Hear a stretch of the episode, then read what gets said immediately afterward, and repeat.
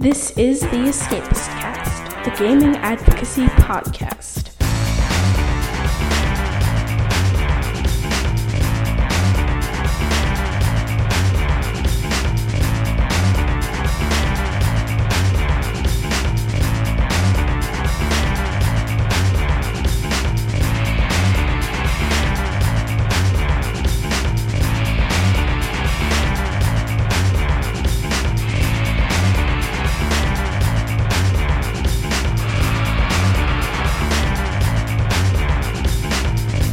Hello, Hulkum Maniacs. This is Bill Walton, the host of the Escapist Cast, the official podcast of theescapist.com.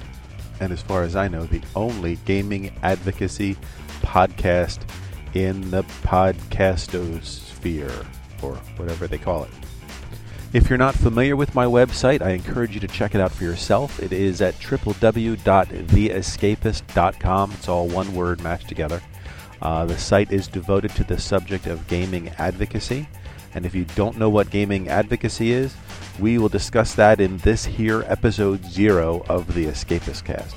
Before we do that, I just want to point out that this is not the first ever escapist audio program of any sort. I did actually do one in 2002 for a streaming program called RPG Radio uh, that was out then. Didn't last very long. It was neat though. It was a lot of fun to do. I only ended up doing two episodes for it. For those who might be, for some reason, interested in actually listening to those old shows, I do have a special uh, feature coming up on the site eventually once I get it wrapped up called the Museum of Escapist History. It goes over all the old changes and really terrible design uh, ideas for the site over the course of the last uh, 12. Uh, it'll be going on 13 years this December. So uh, when that comes out, you can hear those shows in all of their terrible glory. Now, with this show, I'm hoping to bring you 15 to 30 minute episodes every two weeks. Uh, focused on the topic of gaming advocacy, and that includes news and updates to different projects that are going on, uh, ways that you can get involved, uh, ideas you can try out at home, all that sort of thing. Uh, if the episodes run longer, great. If I get so much material that I can go every week, I will give it my best shot. Uh, however, I can't make a whole lot of promises there. Sometimes I might go past two weeks, maybe go into the three week area. Uh, we're just going to have to see how that goes. And that about does it for introductions. Let's get this episode zero started. We're going to call it Intros and Inspirations and we'll get it going on right after the break. The Escapist cast will return after this message. Follow the Path, the Bears Grove podcast, adult level discussion of role playing as a storytelling art at bearsgrove.com. Can I help you? Uh, yes. My boyfriend and I are interested in getting into this gaming thing I've been hearing about, but I'm not sure where to start. Uh, you gonna buy something? Well, we were wondering what would be good to try. Uh, I don't know. Yeah, this isn't much help. We, can, help. Man, that was cheesy. Who, are you? I'm Mark. I'm Chris. And I'm Carol from the All Games Considered podcast. We'll tell you about all sorts of hobby games, old and new. We'll show you some free or cheap games to help you save money as you try things out. And we'll give you a window into the gamer lifestyle. What the? Wait, lifestyle? Hey, it's not PC solitaire. Um, yeah. You gonna buy something? What can you give us for a wooden nickel? Well, uh, I got some old Mage Knight boosters. The All Games Considered podcast, proud member of the Goblin Gaming Broadcast Network. Find more information, show downloads, feeds, and other important links at allgamesconsidered.blogspot.com. And now back to the show. I hate to start the second segment out on a down note. I've just gotten word as I sit down here to record the second segment that today, March 4th, 2008, the co creator of the original Dungeons and Dragons, Gary Gygax, has passed away at his home. Uh, I'm not sure the exact details. I do know he had several heart problems in his later years, but was still very active in gaming communities and in email and chat and and all that sort of thing, speaking with gamers and giving them stories, anecdotes, inspirations for their games, and all that sort of thing. Uh, he will be greatly missed. I never had a lot of contact with Mr. Gygax myself, except for a couple of chats, a couple of emails, maybe some discussion posts. But I do know that in the last two or three weeks, he recently posted to a forum about how he discovered this uh, this crazy article by this guy who attempted to cast the uh, the spells in the D and D and Harry Potter books. So that that brings a little bit of a smile to my face to know that he got to see that at least before he left this mortal coil. Okay, now as promised, I will go through some of the different aspects of gaming advocacy, uh, explain them to everyone, and maybe give you some ideas of things you'd like to get involved in or get others involved in as well. Probably the first thing that gamers think of when they think of gaming advocacy would be gaming defense, um, coming to the, the defense of the hobby when someone makes some sort of outrageous claim of Satanism or occultism or murder, suicide, rape, or robbery, or any of the other amazing things that people have gotten into their heads about what really happens with gamers and what they really do at the gaming table. This is a big part of gaming advocacy, but I do know that there are a lot of gamers and other people out there who tend to roll their eyes and moan whenever anybody talks about coming to the defense of the hobby. Um, get, I think there's a lot of general impression that there are people out there who have sort of a martyr complex. You know, they want to get offended a little bit too easily uh, when somebody says something bad about D&D or those tabletop gamers or those LARPs. Um, that's something to be avoided. Uh, you don't want to jump at every opportunity every time somebody makes a joke about something. But if somebody is genuinely making a claim that role playing or LARP causes suicide, causes people to commit homicide, causes people to be more inclined to commit crimes. Uh, it really is important to set the record straight and improve the public opinion of role playing and, and role players whenever you can. It's it's really not that much different than say if there was a news story about how scrapbookers uh, tend to be more prone to, um, to to mug somebody in an alleyway, or if let's say model railroaders were really satanic cultists. I mean, you know, more than they actually are. Um, really, these claims are just so illogical and so ridiculous that we would dismiss them right away. But there's still sort of an acceptance to such a thing when somebody says it about role players, and that's just really something that needs to be erased. We really just need to get rid of that. I think it's almost sort of common belief that this is really the only thing that is done in the name of gaming advocacy, but there is a lot more. And if you poke through the site, you'll see some of it. There are even some elements, some facets of gaming advocacy that I don't really cover a whole lot on the site that other people take charge of. The next one on my list here would be getting game companies, game stores, game clubs, and gamers themselves involved in philanthropy, working for charities, uh, working for you know just the betterment of humanity and the world as a whole. Uh, this is a threefold win. Uh, when when gamers get involved in charities and other you know different kinds of philanthropy, you've got the people in need and the causes in need that get the help that they need. Uh, it also builds character among the gamers themselves, and it also improves the public image of gamers as a whole. If you get together with your gaming group and say, let's go raise a whole bunch of uh, money, or let's uh, even better, let's gather some canned food for a, uh, a food drive, or let's go, you know, donate blood to a blood bank, or let's go answer some telephones at a at a telethon for muscular dystrophy. Uh, when people see that, see your game group get together, or see you represent a game store or a convention, they get a little bit of a better idea of what gamers are really about and, and who you really are. I mean, you're really just people like everybody else. You can find out more about working with uh, philanthropy, getting ideas, sharing ideas, and encouraging others to do the same at the Bequest Project, which is at theescapist.com slash bequest. Uh, the next one on my list, fostering a new generation of gamers by getting kids and young people involved. If you go to the Young Persons Adventure League on the site, which is at theescapist.com slash YPAL, you'll find a whole bunch of links to the best games to play with kids, uh, tips on how to play them, how to keep the kids interested and involved, uh, all manner of things to get you started with introducing young people to the world of role playing adventure games. Uh, I'm not going to use any crazy, you know, cliched old hat phrases like the children are our future, but really any hobby benefits from from carrying the next generation over into it. Um, you get enthusiastic people who bring new ideas to it and, and keep it alive for future generations. And plus, it's just a lot of fun. And, you know, really, kids role play naturally. I mean, it's part of how they grow and how they learn. So they will end up teaching you a heck of a lot about how to play, believe me. Next on the list, encouraging the use of RPGs as an educational and social tool. I've got two projects that are related to that.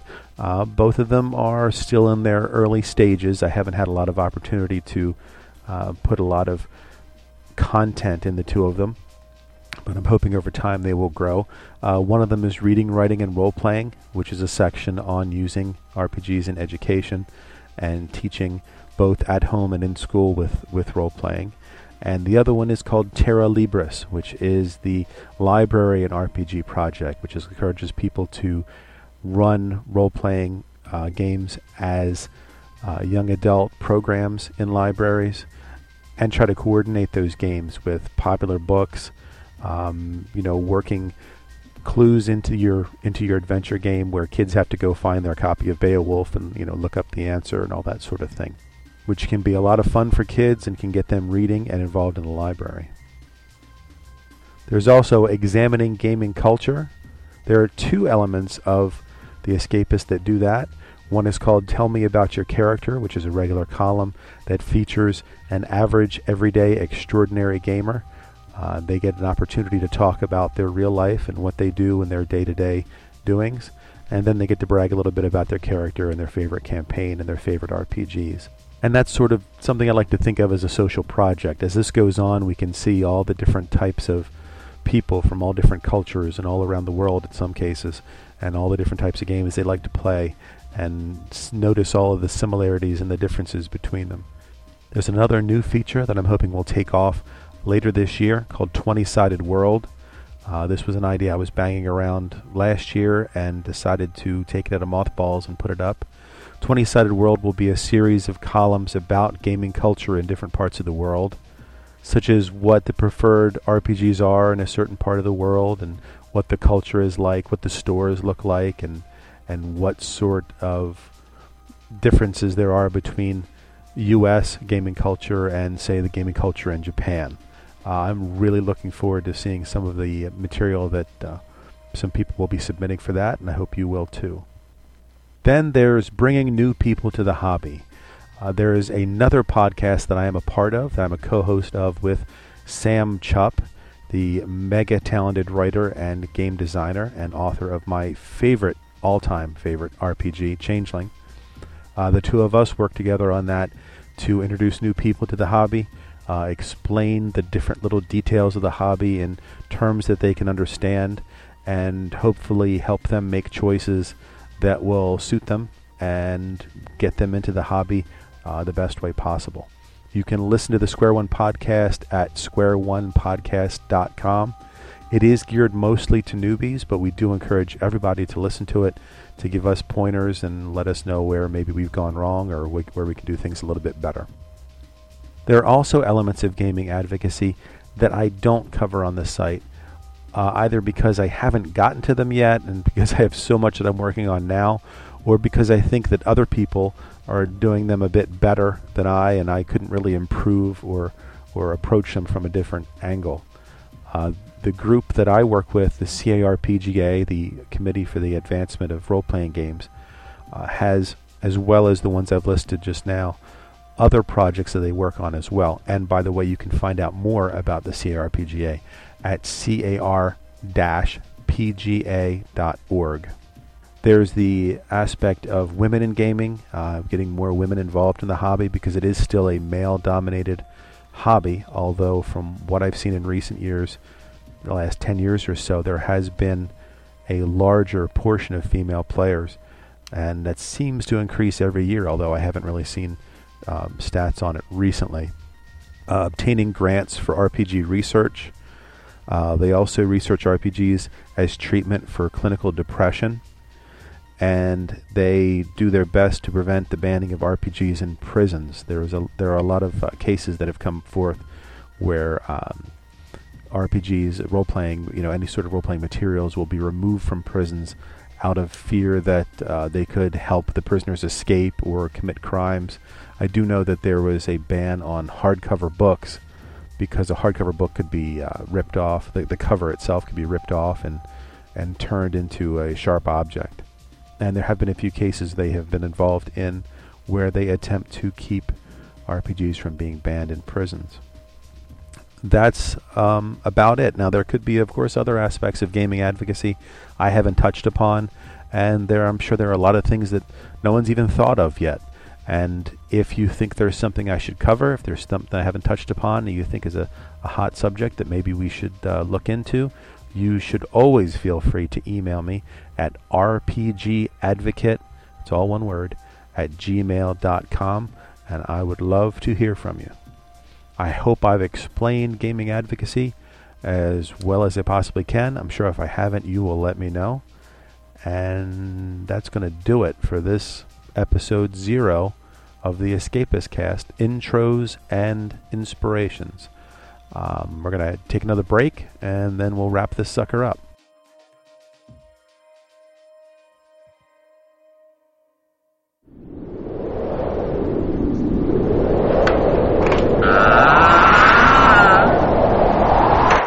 Hi there, friend. Welcome to the Dragon's Landing Inn. Come in from the cold and warm yourself by the fire. Wow, thanks a lot. it's downright cold out there. If you're looking for something to eat, we've got a feast of ideas and advice for tabletop RPG players over there. Uh huh. And in the back room, we have interviews with gaming industry insiders. Uh, right. And out here in the common room, we have lots of good, hearty discussion about all kinds of RPGs and accessories. So, what can I get for you? One podcast later.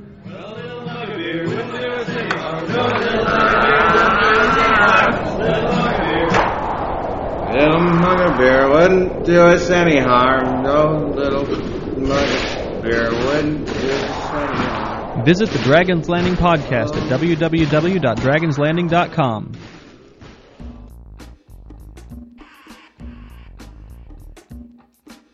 Well, that just about wraps it up for episode zero of the Escapist Cast.